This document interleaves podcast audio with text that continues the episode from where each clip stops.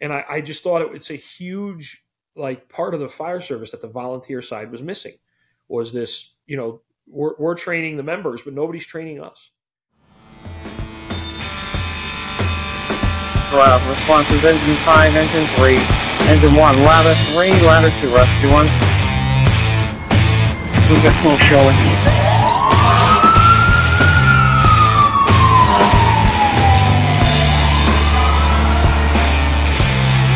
Division 1, you're on location, box 23, reporting smoke show on 727.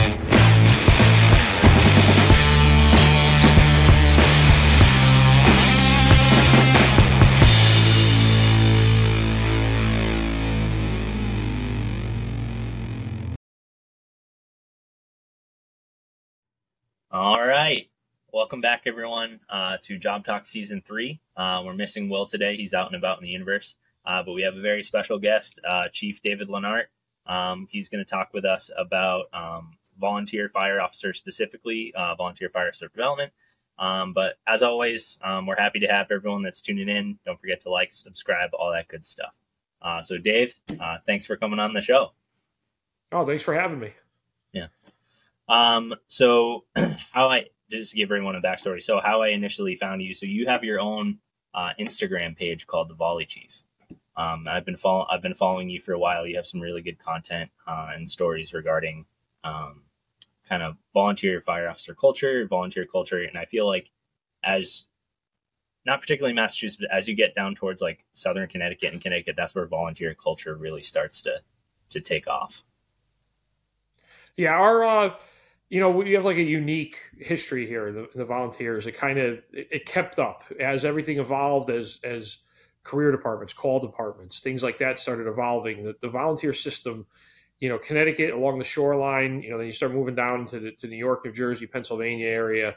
It, it's still a very strong juggernaut. Even you know politically, the part of the machine that the the small towns run off of is still entwined in the volunteer fire department. So just an interesting little, I guess you'd say, area. Yeah. So as far as I guess we'll uh, we'll start with your background, right? So you've been you've been a volunteer. You've been in the fire service for over 20, 26 years, I think, right? Um, Twenty five. yeah. So I, I, so we actually joined. Uh, it, it was weird, you know, different worlds back then. But under the civil defense rules, uh, they had you know the auxiliary firefighters, and it was you know so when the Russians nuked us, uh, we they, you had more firemen, and uh, it allowed us to go to fires at fifteen. So that was the thing was you were allowed at, at 15 years old to, to be firefighters. So Yeah. uh, I I joined you know end of '93, early '94.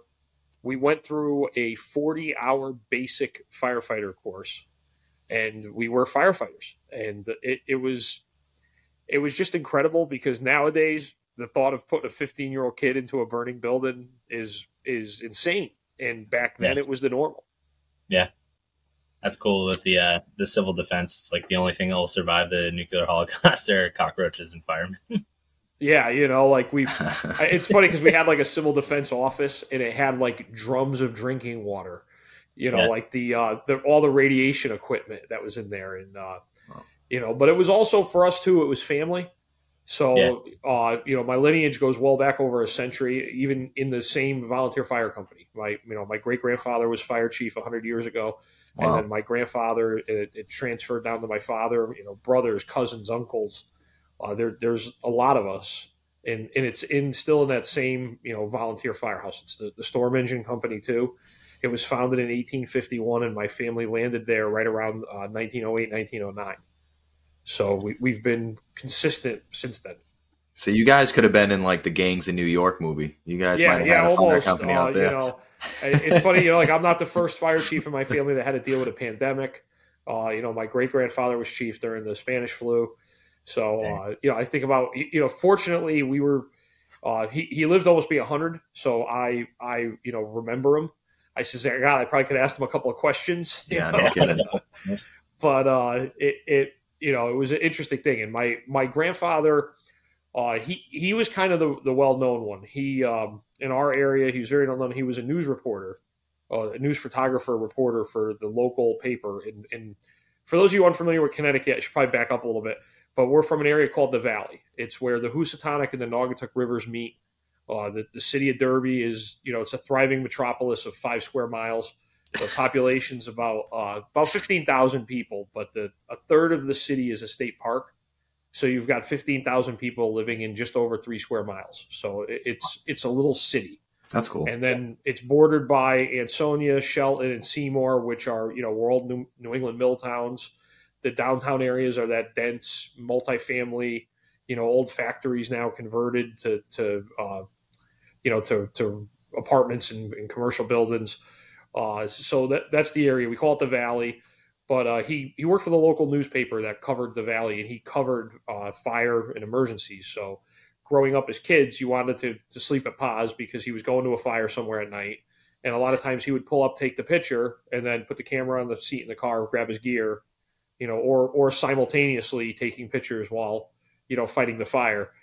Uh, and that's where kind of he got his start. And then it elevated when the war broke out because when he went, his basic training was at Newport Naval Station. And when he got there, they found out that he was a firefighter. So they put him in the base fire department. And, you know, opportunities came and he ended up teaching shipboard firefighting. So when the war ended and he came back, you know, home, uh, they asked him to to be fire chief in town because he just had all this experience doing shipboard firefighting in the Navy, and as we know, the Navy's usually cutting edge firefighting technology. Uh, so he said, "Sure, you know, he'll do it," and uh, he became one of the fire chiefs in town.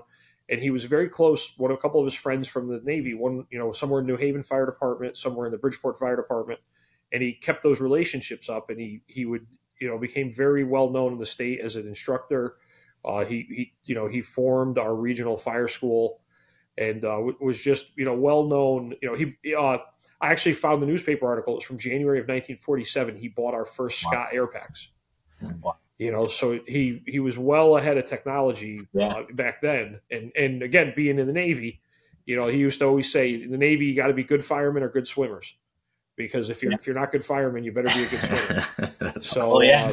Uh, I had never even really thought. So like as you're you know you're mentioning the air packs, like obviously in that era, like no one was really wearing them.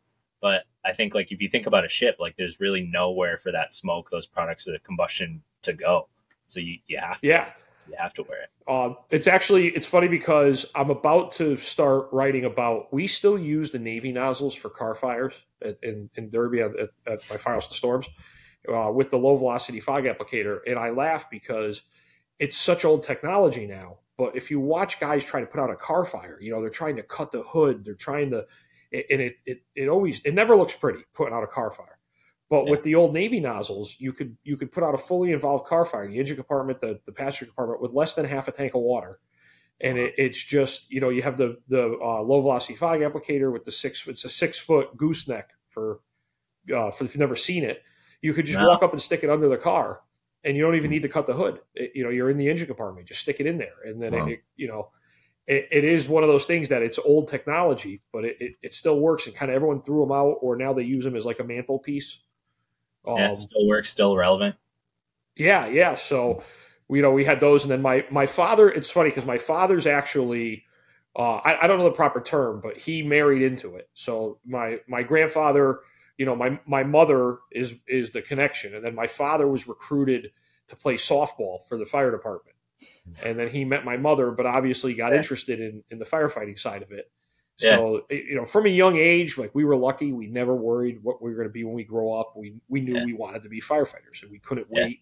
You know, we grew up in that firefighting culture. My uh, again, my grandfather ran the regional fire school, so we spent our weekends with him at the fire school you know they were always burning they were always doing something was, so, was that fire school? Was that just like a, was that regional or was that kind of through this uh, sure it, it was originally it was this it was ours. It was the derby fire school and then he as as regionalization started it morphed into a regional fire school.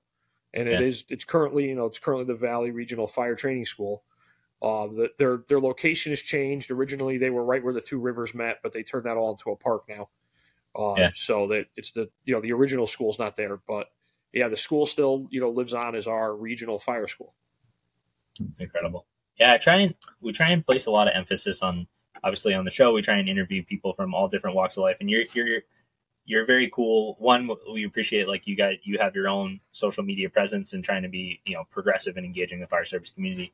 Um, but kind of walking both hats of being on on Bridgeport and then also in the fire uh, in the volunteer fire service. I I think I told you I started as as a call member in Munson, so I try and always capture as much of that as possible. But when I was 16, like uh, as we called them auxiliary members, um, you couldn't go. You could only do like exterior fighting firefighting operations. Um, but I remember like you back then. I mean, I'm not that old, obviously, but like um, we still we still had the uh, the audible siren on. If you heard Yes, that, you we- could we down. it's actually it's kind of funny we just got rid of ours a couple years ago and uh, you know we still had the pull boxes and the Gamewell system in town and, and you know when a box came in it was either transmitted from the outside or the inside and, and Yeah. you would hear when the when the, the you know coming over the pager when the tone would go in you'd listen for the beep in the background of the Yeah. uh I forget the name of the the, uh, the encoder. You'd listen for the beep, then you knew that the, they were putting a box in, so Yeah. like they, they were getting multiple calls. It sounded good, uh, but yeah, we and then we laughed because we we went back and looked, and it had been well over a decade, and the only boxes that had been pulled that were for calls were uh, there was two firehouses in town. That one of them's in the middle of the downtown area, right on uh, State Road where they meet. So that one had been pulled twice for uh, car accidents in front of the firehouse, and then the, there was a box that's across the street from elementary school that has playing fields, and that one had been pulled like two or three times for medical emergencies. yeah. So we went to the city and we were like, "Hey, look, our you know the budget's like twenty grand. We could get rid of the boxes, decommission the system, and then we'll use the money for the fire department." So that night, the city approved it, and about three hours later, somebody ran out of their house because it was on fire. Didn't have a Oh, cell no. phone, saw the box and pulled the box. And I was like, "Are, are you know you you can't script it." Uh, but we, we ended up getting rid of it. This the system's mothballed, but uh, you know each of the firehouses we kind of we had to register the bells in the boxes still. So we we you know we're in the they they were in the process of setting up. So each firehouse at least had an, a system still, and you could you know for nostalgia pull the box and, and ding the bell. Yeah. So, Yeah, uh, very similar. When I, I think it was about the year I was graduating high school, they de- decommissioned the system and they let us each um, take one of the old, the old Gamewell boxes. So I have the box uh, from our street. Was, and like back in the day, like you said, like they someone had to run. They knew where their nearest box was. They had to run down the street and pull the box. Yeah, it was. It was. You know, again, it was. I, I we first joined the mid '90s. We were still three quarter boots, long coats. You know, in the winter you brought the rubber coat out. Uh, you know, it, it was still. I guess you could say that I caught the end of the fun times. Yeah. You know, it, it was. Uh, it was. Yeah, we we got we got turnout gear in Derby. I want to say around 97, 98 is when they they they made the transition to everybody having to have it, and Yeah. uh, and it was one of those. It was forced by OSHA. We weren't it wasn't like our choice. You know, like the, the Yeah. somebody made a complaint to OSHA about the gear, and they Yeah. came down and finally said, "Okay, you gotta, you know, you got to do it." And And uh, yeah, I've heard other But we people get- call that era the end of the fun times. Also, yeah, yeah. It, yeah. it- working it with just some of the older guys, they yeah, but would it say was the same uh, thing. you know, Derby's it's it's small, so the the department itself, theoretically on paper, there's 300 members. Um, you know, it's authorized 300 members, 75 per company. There's four companies, and um, they realistically there's around 100 that are actually active, and less than that. You know, even to to complete your certifications and to keep your recertifications. Mhm. Yeah. Uh, you know, because the the downside I hate to say one of the things that worried me uh, is that you could have people that just show up. You know, they're they're on paper, they're a member, they don't, you know, they they, they didn't really contribute much, but there's a fire a block from their house and they're going to be there, and it's like Mhm. you're like, oh my god, they're. So you know, obviously we instituted some some rules of of recertification, and the number of amount of training you had to attend to be considered, you know, interior Right. and uh, and it, it, it kind of it, it helped us a lot with with controlling the membership and, and you know ensuring the guys that really needed the gear, the active members that were doing stuff, got the equipment, right. uh, it, you know, and that kind of stuff. So Sounds like an was one of those accountability nightmare. Yeah, it was a little bit. uh, First of all, accountability for volunteer fire departments is difficult. Uh, Of course. you know that's a whole nother topic of conversation we uh, in derby you know there's different systems a lot of people use like a tag system or, or we use uh, called a t-pass system where it's actually each member is issued an rfid tag and uh, this, this it's grace industries is the name of the company it's it's out of uh, they're out of pennsylvania but it for volunteers it's a great system it's it's expensive it's about a thousand dollars a member uh, to to buy the unit and to keep the receiver going. But you know, it's rough. I mean, there's times when you're pulling up to a fire and you're looking at trunks popped and sneakers on the ground, and and to try to you know get a picture of who's there. Sure. Who's there? Um, Wow. You know, versus at work when I go in in the morning and I print out the roster and it tells me this, these are the 62 people and this is where they're riding, and I fold it up and put it in my pocket and I've got it for the day. Right. So it's it's I hate to say the extreme of both worlds, but uh, Hmm. you know, So it is. with- It's it's with Derby, um, I I have a, a bunch of questions, but um, do you guys? So you guys are almost like it's one fire department, but people are assigned to an individual company. Like you're assigned. yeah. So assigned- there's the the there's four individual. The easiest way to equate it to paid guys is think that there's four separate house funds, And, uh, right? Yeah. So you have your coffee club or your house fund. So Yeah. the, there's the four companies, and the companies most uh, the two of the companies predate the fire department forming as one, and um, you know the Hotchkiss Hose Company. They're the second oldest continually operated firehouse. They were formed in the 1830s Wow. and then the Storms was formed in 1851. So the uh, and then the Pegassets came in in 1903 in the East End in uh, the 50s. So another unique feature of our area is that the firehouses are usually named. Uh, and the sad part is some of the names have just been lost to history. You know, it's Yeah. more myth of how the firehouse got named. Hmm. Uh, I mean, obviously, that for us, the Hotchkiss was named after the guy who founded it. Uh, the East End, they were in the East End of the city. Uh, the Pegassets, their firehouse is located where the Pegasset tribe had their, you know, their, their their houses and their home and their neighborhood. So that area, you know, they're homage to the to the Indian tribe. Uh, the the storms, the explanation has always been that it was always just called Engine Two, and then uh, they had a fire, and the headline of the paper said Derby's new fire company puts up storm of water, and it kind of Hmm. became a nickname that they, you know, they were the storms guys, Hmm. and they Yeah. just adopted it. Uh, so we have that. You know, Ansonia has a neat one. Uh, the Eagle Hose, when they bought their first apparatus in the 1870s, they couldn't afford to change the name. It was used. So Oh. they couldn't afford to change the name. And it was, you know, because back then they were all ornate, hand painted, ornamental, Mhm. you know, and, it, and so they changed the name of the firehouse to the Eagles to match the truck they bought. Hmm. So, uh, you know, it's it's around here. That's one of the things. They're all named, but the the four firehouses are independent organization. They elect their own officers, uh, but they're subservient to the department. And each company has a, a chief. That the chiefs are on the department level. Uh, another oddity is the chiefs are tested positions. So uh, we we sit down and take you know take a test. They do it every two years, and that determines who the next you know assistant chief's going to be. Uh, and it's administered by the State Fire Academy. So they you know we bring in an outside company to do the testing, which for a volunteer department, you know, is, is very rare. Uh, there's each company has a captain and two lieutenants, and those are elected. The, the requirements are you have to be a, a, a interior firefighter for five years and have a minimum of fire two to, Okay. to take the to become an, an officer. So that's it. Are you guys somewhat unique for doing the state testing? Like, are there other volunteer fire departments? yeah, we are for volunteers around us. Uh, most of the neighboring towns are either elected or appointed by like the mayor. So Interesting. Hmm. Do you? One of the things that um, we hear a lot, and you know, we've we've gone out and interviewed one of my best friends. He's a chief of a combination department in Western Mass, uh, and a lot. One of the things that we hear about a lot is the struggle for staffing. Do you, is that something? Cause, Oh. I mean, three hundred members is is phenomenal. Or seventy yeah, yeah, un, un, unfortunately, it's it's absolutely. Uh, you know, I forget who the author was that used to say it was it was slowly then all at once. I forget who who who quote Yeah. who that whose quote that is, but you know, it declined rapidly. I mean, when when I was young, when when in the, the late '90s, early 2000s, you know, you could get a, a, a couple rooms going in a house, and you never rolled mutual aid. You know, Yeah. you you you handled it yourself. You had plenty of members. Uh, you still had a lot of industry in the area, so a lot of guys still worked locally, and uh, it, it. But it seems like in the past, I would say ten years, it's it's fallen off a cliff.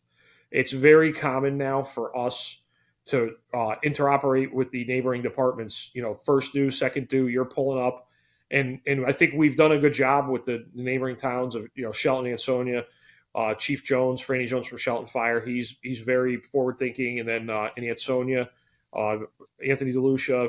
I actually grew up next door to him, so it's kind of funny that we both you know we went this path, but uh, we uh, we always we merged on operations, but not like officially. Where a lot of things. So if if we get a fire in downtown Derby, you know, Shelton automatically the the closest firehouse in Shelton is is right off our downtown. Uh, you know, they're automatically coming, and we're automatically going there. Uh, in my tenure as chief, you know, we had a couple fires in Ansonia where I was in command because they had no chiefs, or uh, we got there, you know, quick enough that our guys were the you know the first line in, and vice versa. Uh, yeah. So the the staffing and the, the the membership, it's it's a lot. It's a nationwide problem, and I don't see a solution. You know, the yeah. the and I hate to say, you hate to be one of those people like, oh yeah, it's a problem, mm-hmm. but I can't bring. It, it's just the the investment. You know, you, you know, we could go all day down the road of paid volunteer fighting. You know, if you want to be a volunteer fireman, it, it is the same requirement, and and there's no you know, nobody calls timeout and says, "Oh, hold on, they're volunteers, so we're going to only give them like less of a fire." And the, yeah. the you know the requirement is still the same the training is still the same and, and that's where you you just lose people. You know somebody comes into the firehouse and joins and says hey i you know i want to be a fireman help the community you're like okay well it, you know over the next year i need 200 hours from you. And, and you know what? You know yeah just no no i just i just want to be a fireman. Yeah that that's that's yeah. where we're that's the basic. Right. You know and it you you keep uh your legacy members kind of keep a couple, you know, guys coming. You, you still have members that have kids and their kids grow up and obviously in the firehouse, so they're going to join. Uh, fortunately for us, we're only a couple towns away from the University of New Haven. I was going to ask. They have a the, very strong, yeah, fire science program. So we've been able to um, snag a lot of members over the years that that we could use to to kind of fill a gap a little bit uh, from UNH. But then again, the summer comes and they all go home uh, you know, or the holidays, they all go home. But it, it's tough. We've done some things. We've we instituted tax breaks, um, you know, within the city where you get, uh, you know, pro- money off your property taxes. Uh, when I left, my our legislator was working on some more incentives. I was working with them. Uh, we were talking about either like uh, state school, you know, tuition reimbursement or, or, some programs like that that to try to retain those younger members. Um, yeah.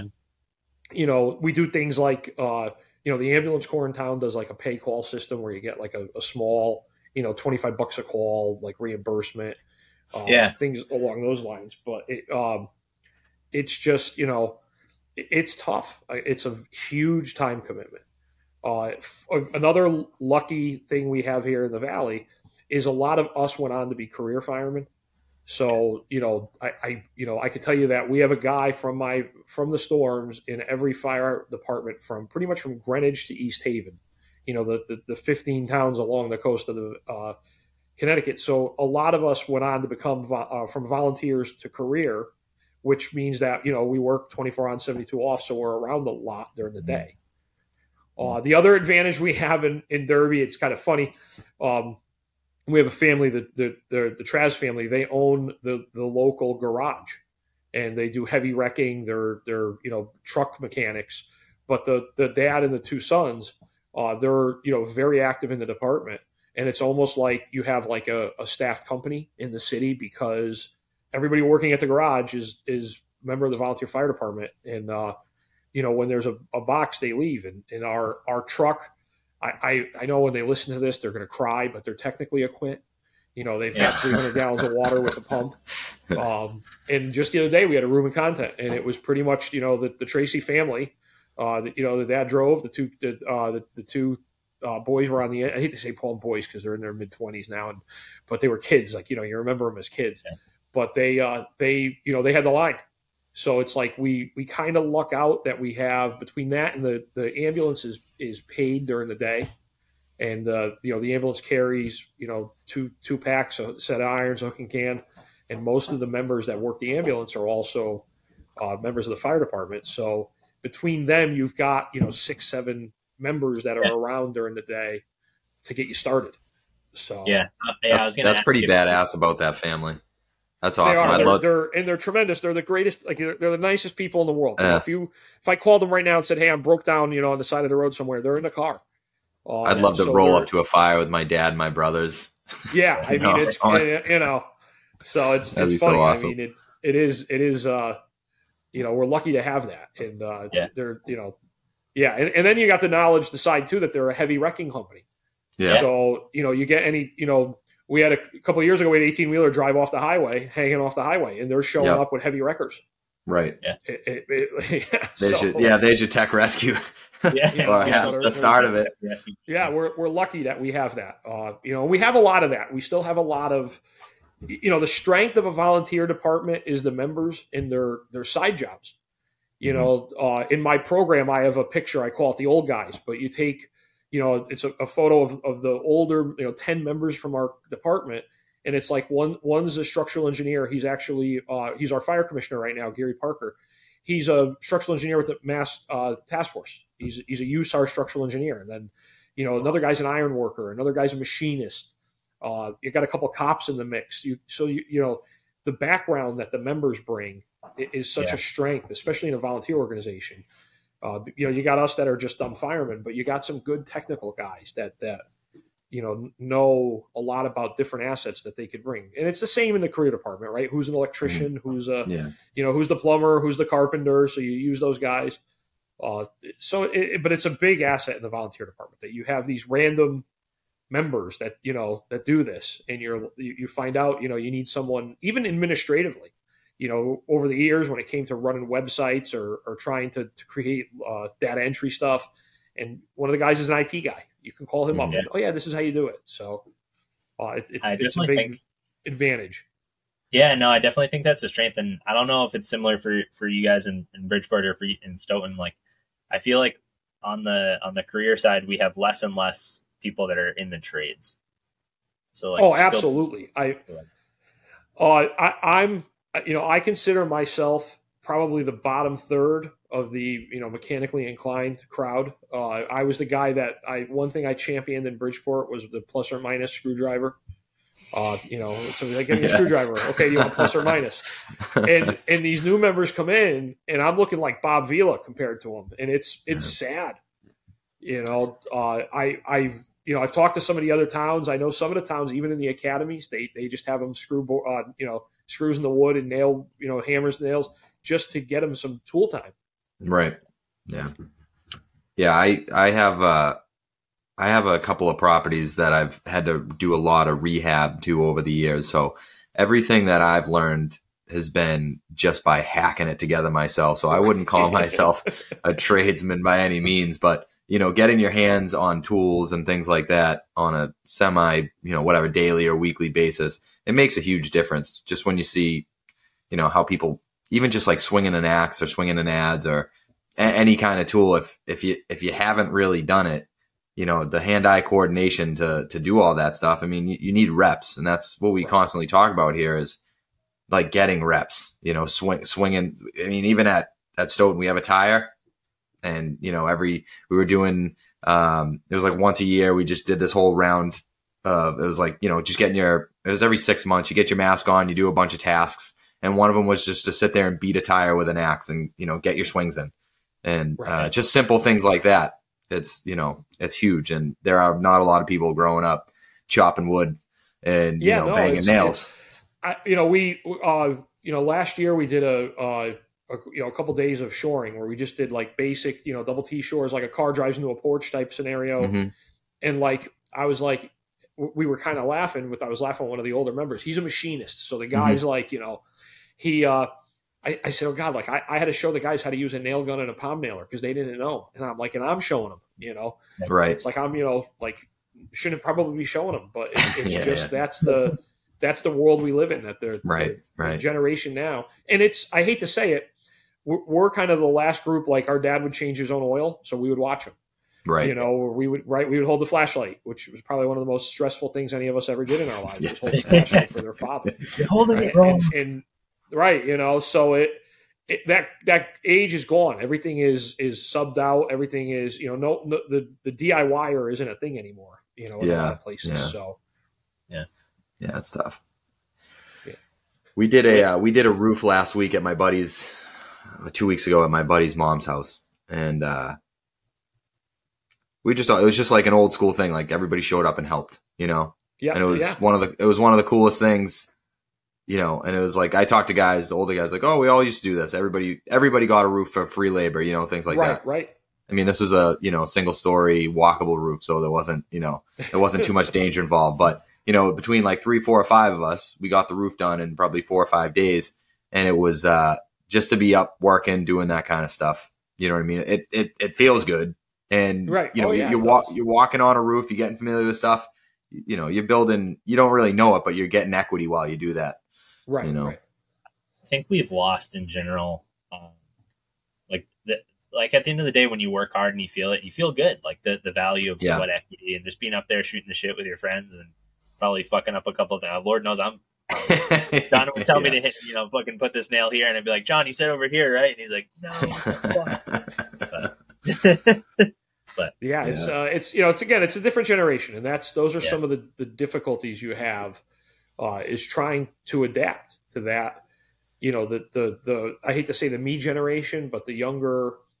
When we were young, you did this. Okay, we'll do it. Now you do this, and it's well, why? Why am I doing that? You know, why? Why? You know, and and you get a lot of that. You you you see that, and and the instant gratification of things. Uh, so in in the, the storms, one of the unique things about Derby is that the fire department puts out fires, and the ambulance corps handles all the technical rescue.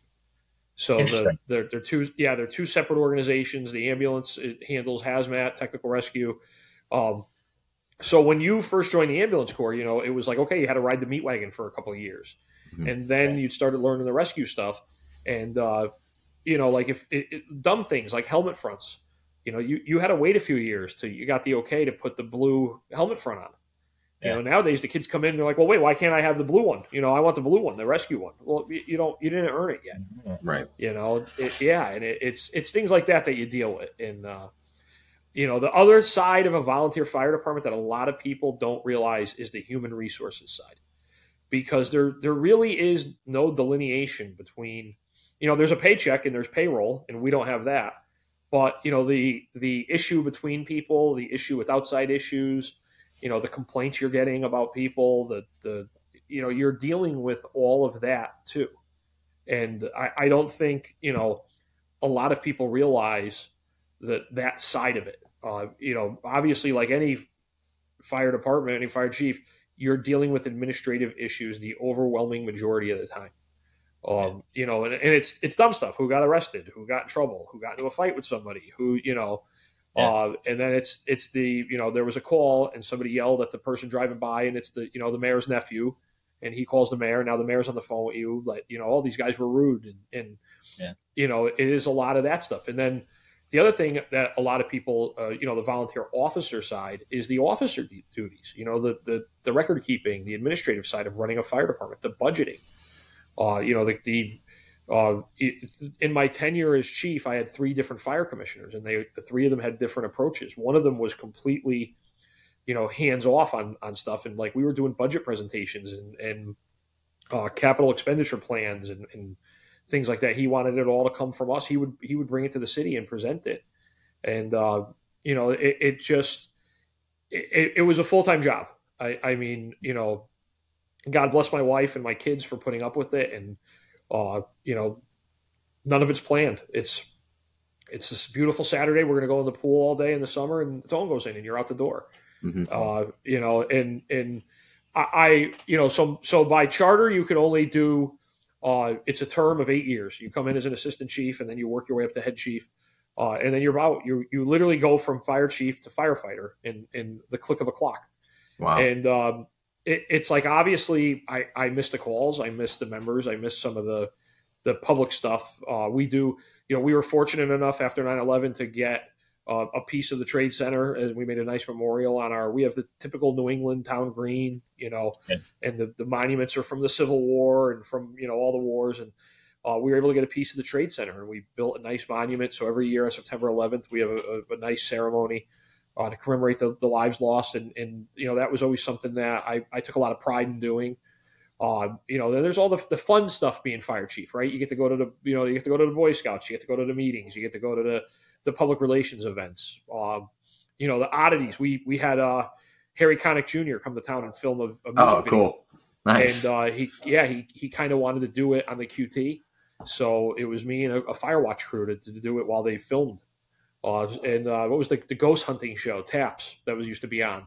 You know, Really? they came to town to film an episode, and they, you know, we had to have a fire watch at the building. So, it, you know, there's a lot of fun stuff that you miss, but God, I, I, I don't miss the phone ringing constantly. Yeah, I don't And, blame uh, you for that. Yeah, it's it's funny because I ended my term by by you know I you just been fire chief for eight years. What are you gonna do next? I'm going to Disney World, and uh, and as you know, shameless plug, as we've talked, I do a Disney podcast, and Let's a big Disney fan. You can see the, the clock in the background. It's got the Mickey heads on it, Yep. and uh, you know I went to Disney, and I laughed because I whenever I would go on vacation, I'd have to bring like the spare batteries for my phone because I'd be on my phone so much during the day it would die. And Oh, like we went away, and like by day three, I was like, God, my phone hasn't died once. I'm like, you know what? No one's calling me, Yeah. and uh, and it is. It's it's you know you- you're running a, a you know you're running a, a hundred employee city department, and it's it's maintenance issues, it's it's stuff breaking, it's you know again it's personnel issues, it's it's city hall questions, uh, things like that. So, uh, and in the smaller communities, it all goes right to the fire chief. You know, I I I was, you know, we, we got put in charge of handing out the COVID test kits. The fire department did, you know, like because they again, you know, you need to get twenty people somewhere to do something. Who do you call? Right. Yeah. So uh, Yeah. it it you know it, it's just a lot of different things that I just you know never thought of. I guess you could say. I mean, in the pandemic, we could do a whole other podcast on what that was like for the volunteer fire service because that hurt. You know, the the the the allure of the volunteer fire service is a place to hang out, is the camaraderie of being there, Yep. and it's like we were trying to purposely keep people away. I think that was a. I think that turned into a scar on, you know, and everybody's heart for their job in a sense yeah, where you know, everything changed and it sucked for a long time, and you know, but we we didn't get together. We stopped training. Yeah. You know, and, Yeah. and and you know we had the, the the rules from the state. You couldn't have so many people. You know, Right. together. You couldn't. right, So we we were doing a lot of you know virtual training, small Yeah. group training, but we weren't Right. doing you know nearly what we wanted to. Yeah. Um, so that you know, it's, I think that did affect us. I mean, it, it, we you know, fortunately we we came through it okay. You know, we had a few members. You know, nobody got it, thankfully, that we know of from from Hmm. interacting with anybody. But it- So it was what rough. is? So you went. So you went from chief, and then Yep. they then you get demoted right back down to firefighter. right back to fight? It was great. No, like it, you don't go to captain or lieutenant or You Nothing, go right really? to firefighter. No, So- yeah, it, man. That must that must just be like you must just be looking up at the next guy, being like, enjoy it. Right. know? It is uh, for you know. So Chief Glode, Mike Glode, he's a tremendous guy, great gentleman. You know, he's good. He, he we did a lot of good together, and uh, you know, it's funny because like I about a week or two after I was in there, there was a problem, and somebody called me first, and I you know. I, I just to call and be like, you know, kind of like that chuckle of, "Haha, Yeah. it's your problem, not mine." Yeah, right. be Uh, careful what you yeah. ask for. Yeah, but you know, but again, like I said, you miss it. I mean, I Yeah. obviously miss the, the the fun stuff. You know, Yeah. I think that's what we Yeah. all would. But Can you That's cool. can you ever go back, or is that? oh, like, absolutely. If you if I wanted to, I could you know start the cycle over. Uh, I'd probably you know it'd be like, hey, I'm going to be fire chief on Monday, and on Tuesday I'll be in the lawyer's office signing my divorce papers. Yeah. Uh, Yeah, no kidding. Yeah, yeah. Seriously. So, but I, But that's I, cool. uh, yeah, it's so I became a lieutenant in the the fire department in, in 2003. So I had a 20 year run of lieutenant, captain. Uh, then on the ambulance corps side, I became the assistant chief and the chief of the ambulance corps. But since our ambulance corps handles all, you know, the rescue work, you're you're running all that stuff. And then from there, I went to assistant chief. So it's the the first time in 20 years uh, that I have, you know, no no white shield, no uh, white helmet, nothing like that. It's just So, uh, so you just get to go do all the fun stuff again. Right. It's actually, you know, we've had a couple Yeah. jobs since in the Yeah. beginning of the year, and it's fun to get there and just go. Yeah, right. Um, but it's, awesome. You know, I I take a lot of pride in the Derby Fire Department, and it's because it's of where it got all of us. And I I mean Right. all of us because like I have a circle of friends, you know. Uh, so my first career job, I was a fireman at the Naval Air Base in South Weymouth, Massachusetts. Oh, okay, uh, yeah, close, yeah. close to your home. Uh, Very that close. lasted right around a year, and then the base closed, and that's how I got the job because the base was closing. It's all so apartment wanted- buildings now. Yeah, I, I haven't been by it, and it's been years since I've been up there. But uh, You, you know, you uh, know. about about four years ago, I think it was about four years ago now, because it was right when I got on. I've been on for five years. Uh, when they were building all those apartment complexes, uh, there was uh, some speculation as to how the fire started and why it started. But uh, they had a fully built, ready to be occupied was waiting on like an occupancy permit or something, and uh, it burned to the ground. I mean, there was probably like a I don't know I don't know how many units are in the building, but call it anywhere from like forty to hundred or something, massive buildings, and the thing burned right to the ground. Right to the ground, yeah. And so. Uh, I was going to say, so we, we sent all our resources that way because it was such a huge fire. And then what happens in Stoughton? I guess a fire broke out in Stoughton. We didn't have anybody around. And so it's just like, go figure. We get, you know, whatever, 10, 10 real fires a year or something like big fires. And it happens that, you know, that massive building burns down and then we get another right, one. you're out of town. It was like unbelievable. I wasn't there for it, but, uh, you know, just listening to the stories about it, it's interesting. Yeah, that's what. And I so I, I said I worked there for a year, and then they, you know, the, the base closed, uh, and then I, you know, did the the I hate to say I worked the trenches, did the ambulance thing, the dispatcher thing, uh, and then in, in 07, I got hired in Bridgeport, and that, you know, it's a city, it's it's bigger, it's uh, it's a lot, you know, it's, it's a lot more challenging. Uh, gr- you know, tremendous group of members. Uh, I like like all of us, right? We enjoy going to work every day. Um, and that's it's it's a lot of fun. But the like I said, the group of us. Uh, so you know, I'm here. My my brother's a deputy in Greenwich. You know, there's guys in, in New Haven, guys in uh, Stratford. You know, uh, Norwalk Fire, Milford Fire, like West Hartford Fire, and most of us are all officers by now.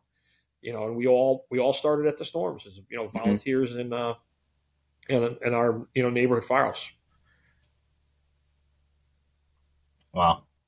So from uh from South South Weymouth, where when the Naval Air Station closed, where did you go from there?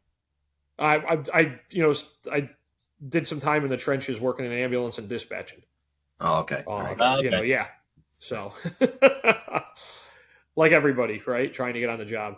Yeah. So, so what's so as far as Bridgeport goes? What's the what's the demographics of that? Uh, it's a it's, it's the biggest city in the state of Connecticut. The population's around Okay. 150,000, about 20 Okay. square miles. Uh, we're we're 62 a shift, two battalions. Wow. Um, you know, it's, it's two battalions, nine engines, four trucks, a, a rescue, and then a, a the dedicated safety officer uh, make up the shift. So, um, you know, I, I like I said, it's in Connecticut. It's the biggest city. Uh, you get out of Connecticut, you you know, you move around. It's it's it's an average size city. Yeah. So But that's still that's uh 62 on a shift. That's that's pretty incredible. That's yeah, a lot. yeah, it's uh, yeah, it's it's you know that's my uh, whole each- entire fire department. Yeah, each uh, each you know the engines are four. Theoretically, on paper, the trucks are five, but the the the first person to get pulled is the you know the fifth guy in the truck to Mhm. go work somewhere else. The rescue is five. The battalions are a chief and an aide, and uh, in the sa- and I'm the safety officer. And that's kind of what led me, you know, down the path of the whole volunteer command thing. Uh, you know, You go to a fire at work, and and there's a command staff. You know, there's there's the, the you know the battalion chief. The battalion chief has an aide. You get the members of the training division that come. You get chiefs, other staff chiefs showing up. And then, like, I go home and you go to a fire in, in the valley, and it's the same fire, right? It's a two and a half wood, it's a three wood, it's a multifamily. And I, I, you know, we all have pet peeves, but I'll say it. You have the volunteer fire chief standing on the front lawn in a turnout coat and a pair of jeans, holding the portable, and it's like, well, well, why is it that you know when we when we're here at work, you you have a command staff helping the incident commander, and then you go to a volunteer department, and you you got the guy by himself trying to to organize this whole thing, and Yeah. and that's kind of where we uh, we started the the idea of of of upping our officer training, you know, and the you know the other thing too is how much officer development do you really do, especially on the volunteer side, because the volunteer officers have to handle the training of the firefighters, and and like any department, there's but there's no training division, right? The individual Right. company officers they handle their their their training. So we it was one thing we did heavily. We we started bringing in uh, officer speakers. I did classes specifically for officers. I would try to find, um, you know, some of the the you know, uh, Rich Stowe. He's the fire chief now in Danbury. He was the fire chief in Bridgeport, but he was a volunteer the whole time too. So Yeah. you know, he his experience level on both sides was there. So bring him in to, to do some training and to do to to uh, teach, and um, we brought in some some people from out of state. We did like weekend long incident command classes, and I, I just thought it, it's a huge like part of the fire service that the volunteer side was missing was this. You know, we're, we're training the members, but nobody's training us. Right. And Yeah. and the other side of it too is now that I'm in this position, at the time I wasn't, you kind of threw away the old fire chiefs. And I, I thought that was kind of idiotic in a way. Um, here's a guy who's serves eight years doing this and, and built up a wealth of knowledge and experience running a fire. And then the next day he's a firefighter and you don't rely on that. Mhm. And and then in another asset of the volunteer fire service, I hate to say, are the older members that uh, I always use my father as an example. You know, my father joined the fire department in, in 1974. He, uh, he, you know, he was a company officer. He was chief of our ambulance corps. His full time position, he was a police sergeant. So he had a lot of leadership experience. And now when he comes to a fire, he stands across the street, takes some pictures, and watches. And it's like put that to use. Put those members in. You know, have him run your command post. Have him run your command board, uh, and, and allow the, you know, the the biggest thing that I learned over the years about being a fire chief is that when there's a fire, the fire chief must focus 100% on the members and what they're doing. And, you know, you can't do that when you're worried about re- arranging mutual aid coverage of your firehouse or, hey, is Red Cross coming? Or, You're you know, right. everybody wants to talk to the fire chief at a call. Everybody. Mhm. So every civilian, every politician, every reporter is is you know coming up to you. Ha- have these members run your command post. Have them be your you know so that you could focus on the members. So that God forbid if something goes wrong, um, you you have the ability to to respond and, and deploy everybody and handle it. And and we learned that lesson down here the hard way. Uh, you know, in July of, of 2010, I was involved in the double line of duty in Bridgeport, and one of the key factors was at the time you know, the incident commander handled the radio traffic on both radios. So our incident commander would be out front with two portables handling fireground and, you know, dispatch communications. And, and the, a mayday was missed, you know, blatantly missed. Uh, so it, it's just, again, something in the volunteer side we don't think about a lot. And we don't, you know, I'm not saying we don't think about maydays. We do a lot of, you know, mayday training, but the incident commander is, is being, you know, like, I, very early on, you went to a call and you're trying to talk to the guys in the building, and the dispatcher's calling you, "Hey, do you want a tone for more man, uh, more apparatus? Do you want a tone for more manpower? Do you want me to move an orange engine to cover your firehouse? Like what?" And it's like I, I, I don't I don't want to talk to you. I don't I don't need to hear that. Let somebody else handle it. They're essentially task task saturated. Yeah, So after, after that line, is that where where the birth of the safety officers came for you in Bridgeport? Yes, that's- after- yeah. So at, prior to that, the safety officers were working out of our training division, and they basically they worked nine to five, and then they went home at nights and weekends. And one of them was on call, and if there was a, a you know confirmed fire, they would come in. Um, and that the uh, you know the Elmwood Ave fire was a uh, it was a Saturday afternoon job, so the the you know the safety officer came in off duty, took him a little bit of time to get there, and that was one of the things in the uh, in the you know the NIOSH report they cited was we didn't the the, the lateness of the safety officer arriving on scene and and beginning safety responsibilities. So we were able to get uh, a, a you know a safety officer on shift. So what what is the typical like? So say you're you're working tomorrow and they strike a box for a working fire. What is what is your uh, responsibilities on scene look like? Uh, so you know, it's it's nice. I, I have you know, thankfully, I have two good battalion chiefs, and I, I have a great working relationship with both of them. So uh, basically, arrive on scene. You know, I'll do a 360, and then I'll go do a face to face with the chief. Uh, you know, tell them, you know, what what did I see? Did you know, did, did any concerns, anything like that? Uh, then I'll tell them. uh, Usually, I go right to the first line. Um, I want to I want to get right up to that first line to to get a look at conditions inside because uh, you know a lot of philosophies on safety officers. You know, there's the whole don't ever, you know, like there's safety officers that'll say, well, you should never be in the building. You know, and my answer back to them has always been, how many people are outside watching the outside? You know, think about it. How many people are at a fire looking at the building, watching, you know, pretty much everybody outside, whether they, they, they realize it or not. Uh, I like to find the first line to see, you know, talk to the officer. Hey, are, you, are conditions improving? you know how how's how's it going? Or you know i get there and tell them hey it's it's chugging out the door you came in. Was it like that when you got here? You know no it wasn't that bad. All right you know we're not making progress. We're not. So usually it's a it's a you know a, a go into that to that first entry point and, and monitor conditions talk to the first officers uh, then come back out uh, you know we have some rehab duties as the safety officer we're supposed to set up rehab uh, fortunately i could usually talk to the amr the ambulance crew you know, hey, do me a favor, go get the coolers. You know, we're glorified barbacks in a way. Yeah. Um, also part of our job. But uh, you know, and then it's just monitoring conditions. You know, li- listening to the radio, listening to you know, you're, you're listening to the radio traffic to see if if anyone's having a problem where they are. Obviously, Viber alerts, um, you know, and, and kind of things like that. I'll usually kind of find a way, spot to position myself again. You know, near a door. Uh, clearing stairwells is a pet peeve of mine. You know, uh, I'll, I'll, throw this. I always say throw the. We always used to joke that I wanted to carry a flag like a NFL referee, Yeah. throw the safety flag. You know, um, but you know, cl- clearing stairwells is one of them.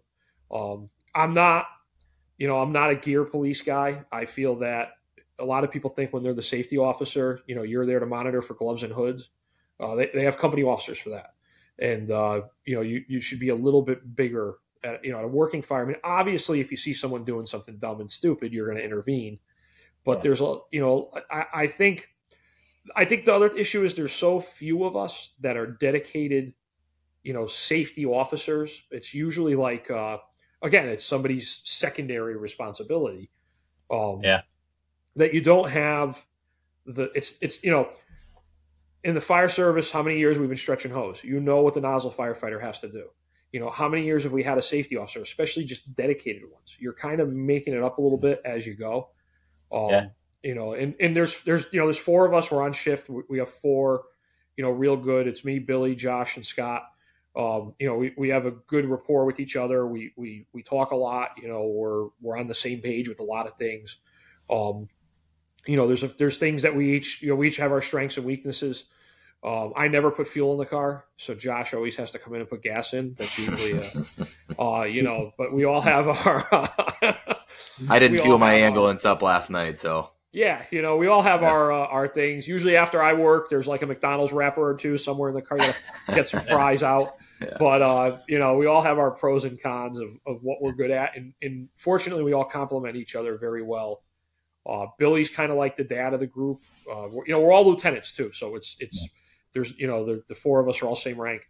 Uh, Billy kind of maintains the order. You know, Josh is very good with the he handles like the supply ordering, the um, you know the things like that. Scott is good with the engine company, truck company stuff. Uh, you know, we we all so we all kind of have our strengths that we all play off of. We know who to to go to for what, and it, it's a good you know there's four of us, so it makes it kind of fun. Uh, the downside is you're a company officer, but you don't have a company. You Yeah. know, like some days you miss some days you miss the fire truck. Some days you miss Right. having, you know, it's a couple people sitting behind you that you can talk to. Hey, but the flip side, you're by yourself. You can do whatever you want. You can go to any firehouse. You kind of, you know, your typical day is you come in, you you, you know, print out the rosters, go over to the, the training division and meet with them to, to go over what training is for the day, what you got to deliver. But you're kind of it, it's you're kind of on your own.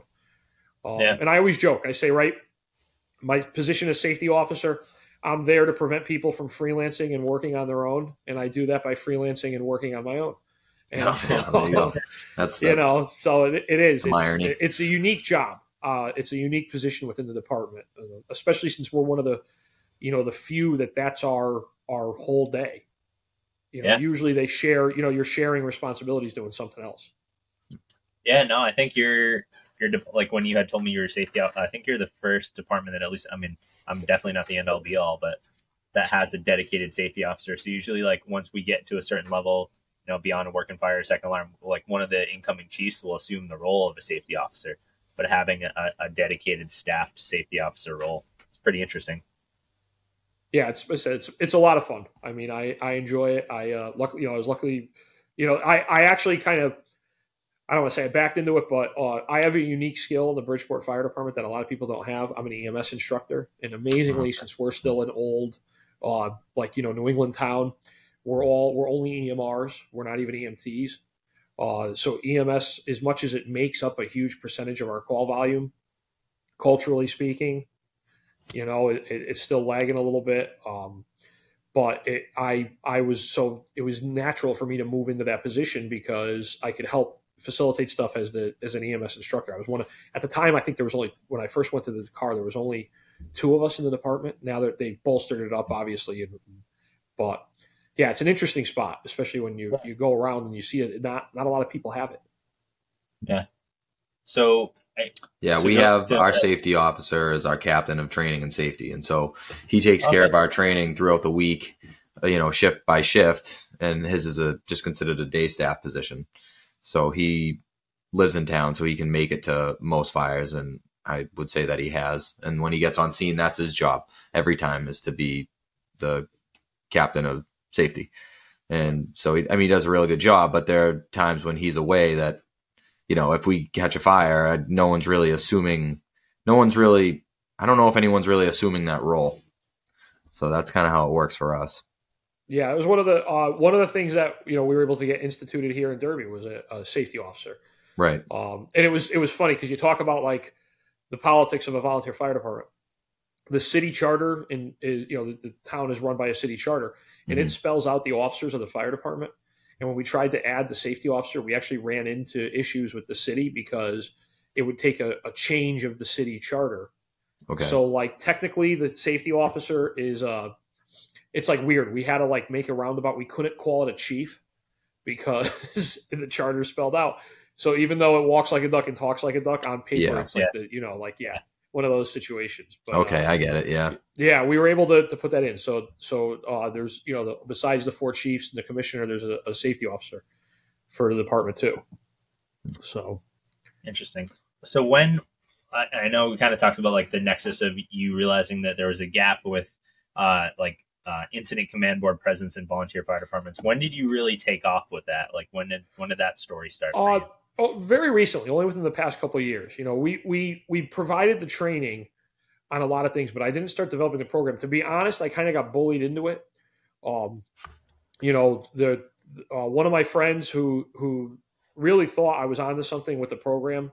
Uh, you know, actually, say one of them. There was three of them: Chief Thode, uh, Captain Esposito, and then Mike Whittick they were like, dude, you you really should like do something with that. You're onto something. You know, you're you're 100 percent right. So I I put together a program and submitted to the uh, Fire EMS Pro Expo to to come and present. And uh, you know, luckily enough, I got picked.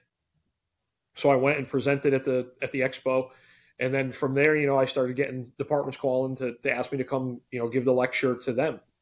Nice. Uh, so it, you know, yeah, it, it's that way. You know, uh, that you know the way that it goes, right? You're you're you know you're out there pounding the pavement, going and trying to to to, to yeah. book classes and to teach, and and you know a lot of good conversation with uh, with people in um, in in some of the departments that I've gone to already and, and talked, and you know our discussions they're just they you know it's eye opening that they they're like you know we never thought of that you know you're right we're we're focused on the training of the members but not the officers we're we're letting right. the chief you know, get task saturated, uh, and and we're we're not helping them. And there's ten people watching the fire that used to be officers, that used to be that could jump in on roles and uh, you know, and and take some of that burden off the chief. Yeah. So, and, and we'll definitely put your put your contact info in there for. I mean, mean, I hope a lot of people watch the show, but it depends on the day, probably. Uh, but yeah. we'll put your contact info, and you you have the Instagram as well. Did that start at Correct. the same time? Yeah, I started that kind of the same time. The Instagram, um, you know, and as you mentioned, I try to you know throw a couple posts up there, uh, you know, here and there, just talking about different. It, it's just, I you know, I've been told by a few people that I took the role uh, a little too serious in that, you know. Um, it, it's you know you're you're a volunteer fire chief, but again, you know I, I tell people I've been the fires in the biggest and the smallest city in the state, and there's no difference. Nobody's no stopping difference. and saying, "Hey, yep. take a break on those guys because they're volunteers." Exactly. And, and, you know, and and I do take it seriously because I hate to say it, I, have been there when it goes bad, and I, I, never want anyone to have to go through that and and deal with that and, and knowing that you could you could have put systems in place to to you know to prevent the Swiss cheese from lining all the holes up. Yeah, uh, it it really it, it's an easy way to to kind of progress everyone forward. Yeah, no, I mean I, I think it is important and something that we I mean I think is over over seventy percent of this country is, is volunteer combination departments call volunteer, and I I always used to tell people like you know, in getting on Cambridge, which is about pretty much the same size as Bridgeport, a little less. We're sitting at like three 300 to 310 i think with like administrative staff but like line suppression is like roughly at like 285 i think um like if we get a fire in one in one part of the city right you might not like some of the engine companies some of the truck companies if it if it doesn't get beyond like a working fire or second alarm you might not go um in a lot of these these volunteer departments, like there's there's no district. Like you go, like you're Right, if right. you're available, you respond.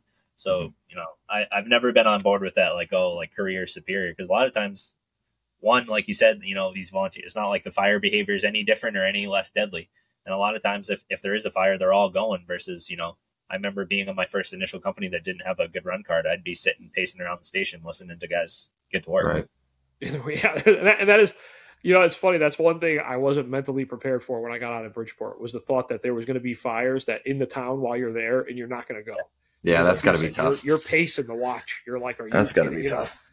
Yeah. Uh, but it, it it kind of you know around here too. It started it started working in a way that I didn't expect with the uh, the the officer training and the chief stuff, because now you know during the day right now if there was a fire in the neighboring town or a town or two away, I would you'd go buff right. I mean you got nothing to do. The kids are at school, and I uh, you know again another we started instead of buffing we started kind of getting involved with each other and, and you know you'd walk up to the command post and be like hey you need you need me to what do you need to do and I, it, it led me, you know, a couple towns over sometimes just showing up and, you know, standing in the background. I, I had one of the chiefs turn around, look at me and go, are, are you here? Can you help? I said, yeah, what's up? He says, I'm the only officer here.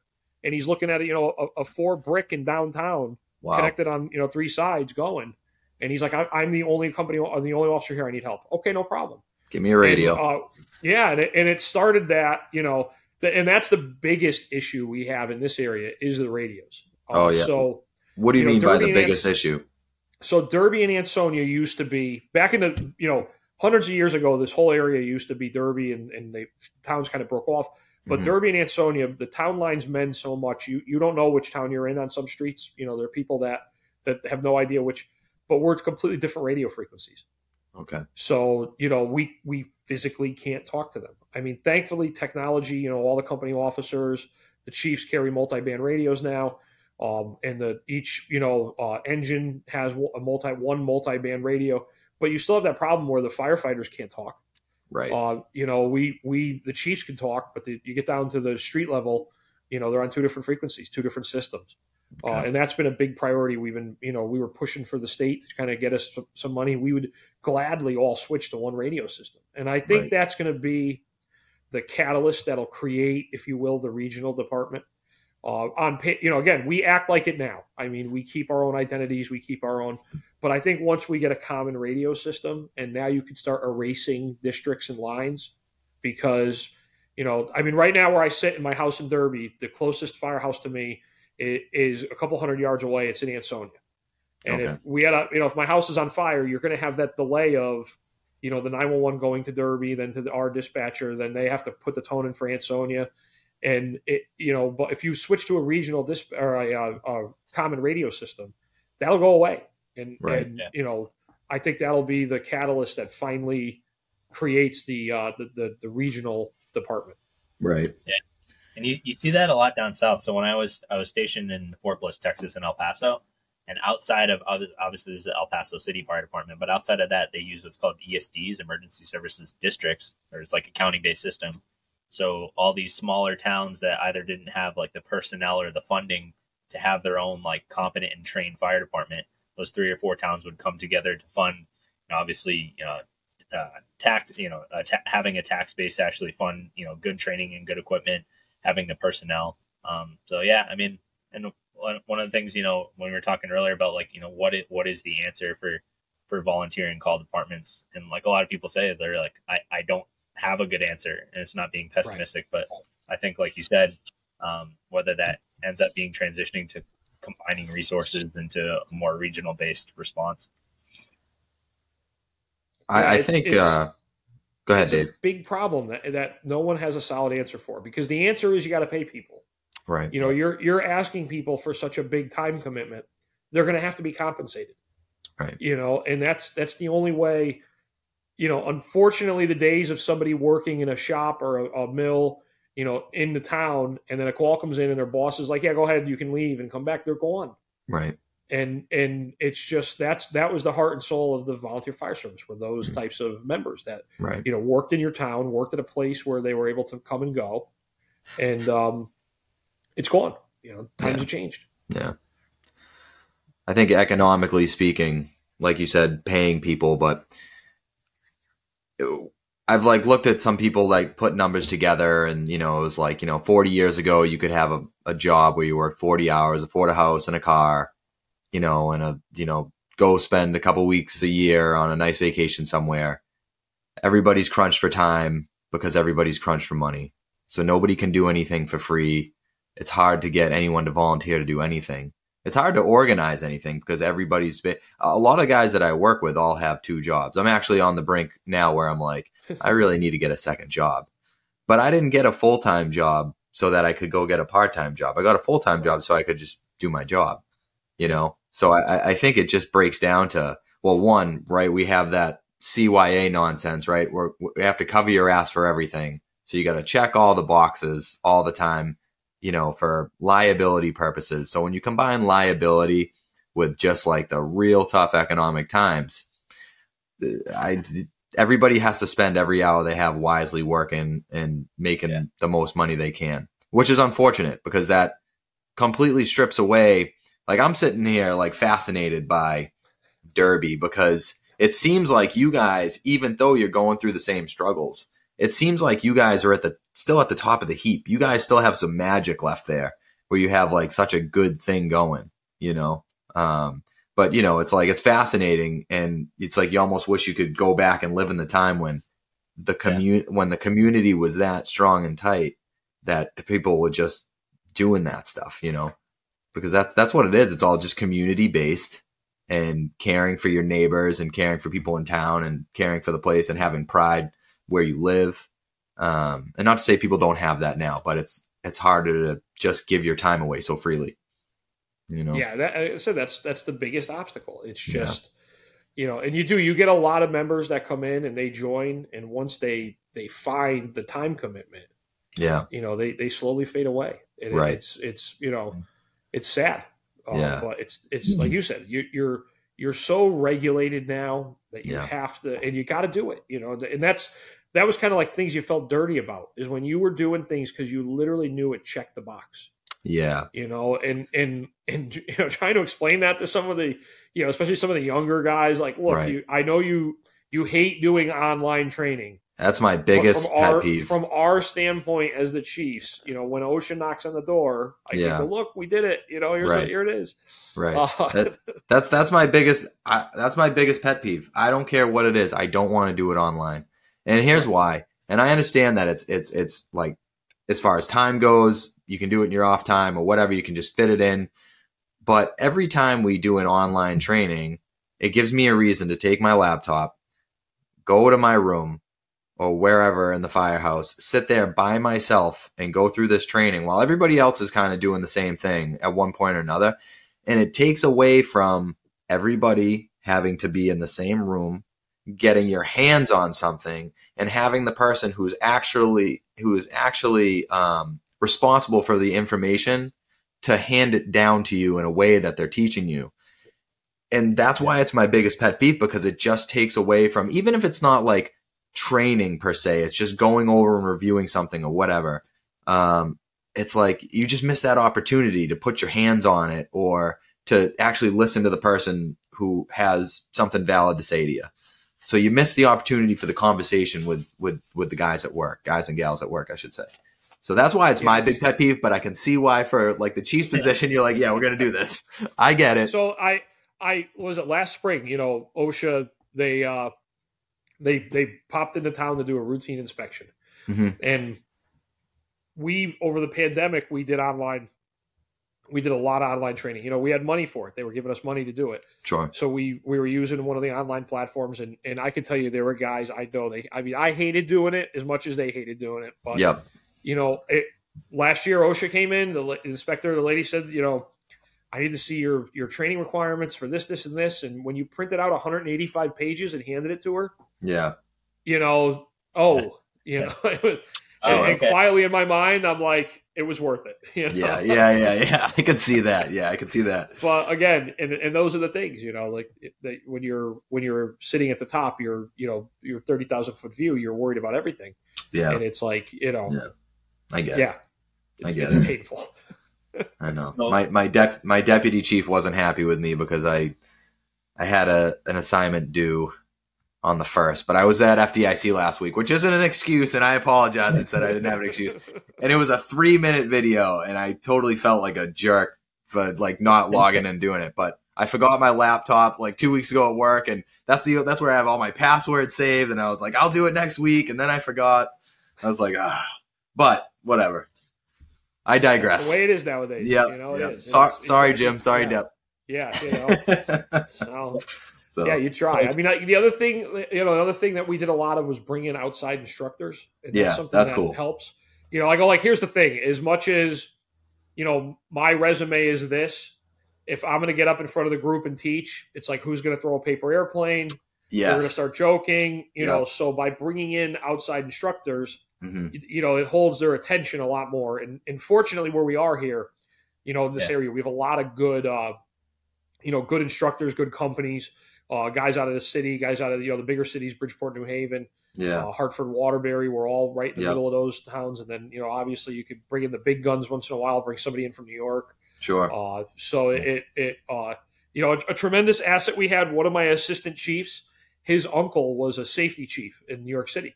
Oh, nice. And, um, you know, it was great because you could bring him in for a class, and and he uh, he would come in and, and do some teaching, and uh, so it was like you little things like that. But if you, I always found bringing in outside instructors definitely, you know, you Yeah. get you get everyone's attention much more. That's a good and- point. and- Yeah. Yeah.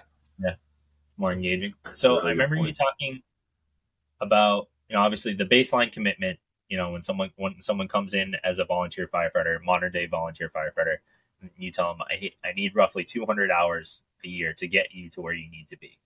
Um, focusing on what you're what you're passionate about of like uh, volunteer officer development and going in the chief officer.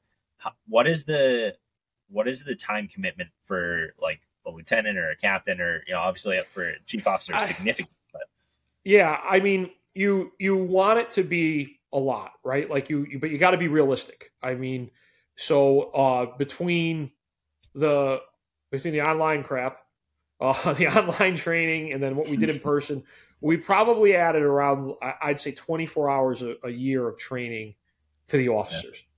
Um, you know, and that was between you know again the online stuff. We'd bring in the, the additional speakers throughout the year, additional uh, classes and stuff. I, I was trying to keep it around that number of 24.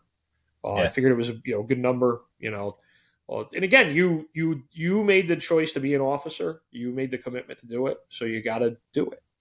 Yeah. No, that's, I think that the bringing in people from the outside is, is, is really cool, and hopefully some people from the outside will bring you in, right? For- Yeah. Shameless Right. plug. Yep. That's there's nothing wrong with that. Cool. we're we're uh, we're not the only ones with a podcast. You want to tell us a little a little bit about your podcast? Oh yeah, so like, like I mentioned, uh, you know, we all have side things, right? So I, uh, I'm, I'm a, a Disney nut. I'm one of those guys, you know, and uh, Disney Star Wars. You know, uh, it's May the fourth as we're doing this, so Yeah. May the fourth be with you. Star, I had to take off my Star Wars apparel and Yeah. uh, and and you know put something a little bit on, but yeah. So it's called Two Dudes Talking Disney. Uh, my my buddy Tony, we've been friends since we were kids. Uh, we do a podcast, and it's it's mainly focused Disney, the, you know, the parks and things like that, and then obviously it spills into the the Disney umbrella of Star Wars, Marvel, all the other Mhm. you know Disney brands that are out there. So uh, we've been on, God, we've been on for probably six, seven years now. Um, you know, we joke, we say we're the most popular Disney podcast in the lower, you know, Connecticut Valley region. Um, you know, we are the only one, but uh, you know, it's, it's it's it's I enjoy it. You know, I I do enjoy getting together. I did a uh, you know an appearance last night on a local uh, you know online newspaper. They're doing a fundraiser, so I did a little. Uh, I think we we did a half hour on the Mandalorian and uh, the status Nice. of, of those of Star Wars. So nice. uh, Very cool. yeah, it's my my my side hobby. Well, I, I am a Disney kid, so so I get it. okay. So where where can people find your? I've never been to? Disneyland though. Uh, you been to Disneyland is better than Disney World. Well, I've never been Really? to either. Never been to Yeah, either. yeah, Yeah. yeah, California's better than Florida. Are you serious?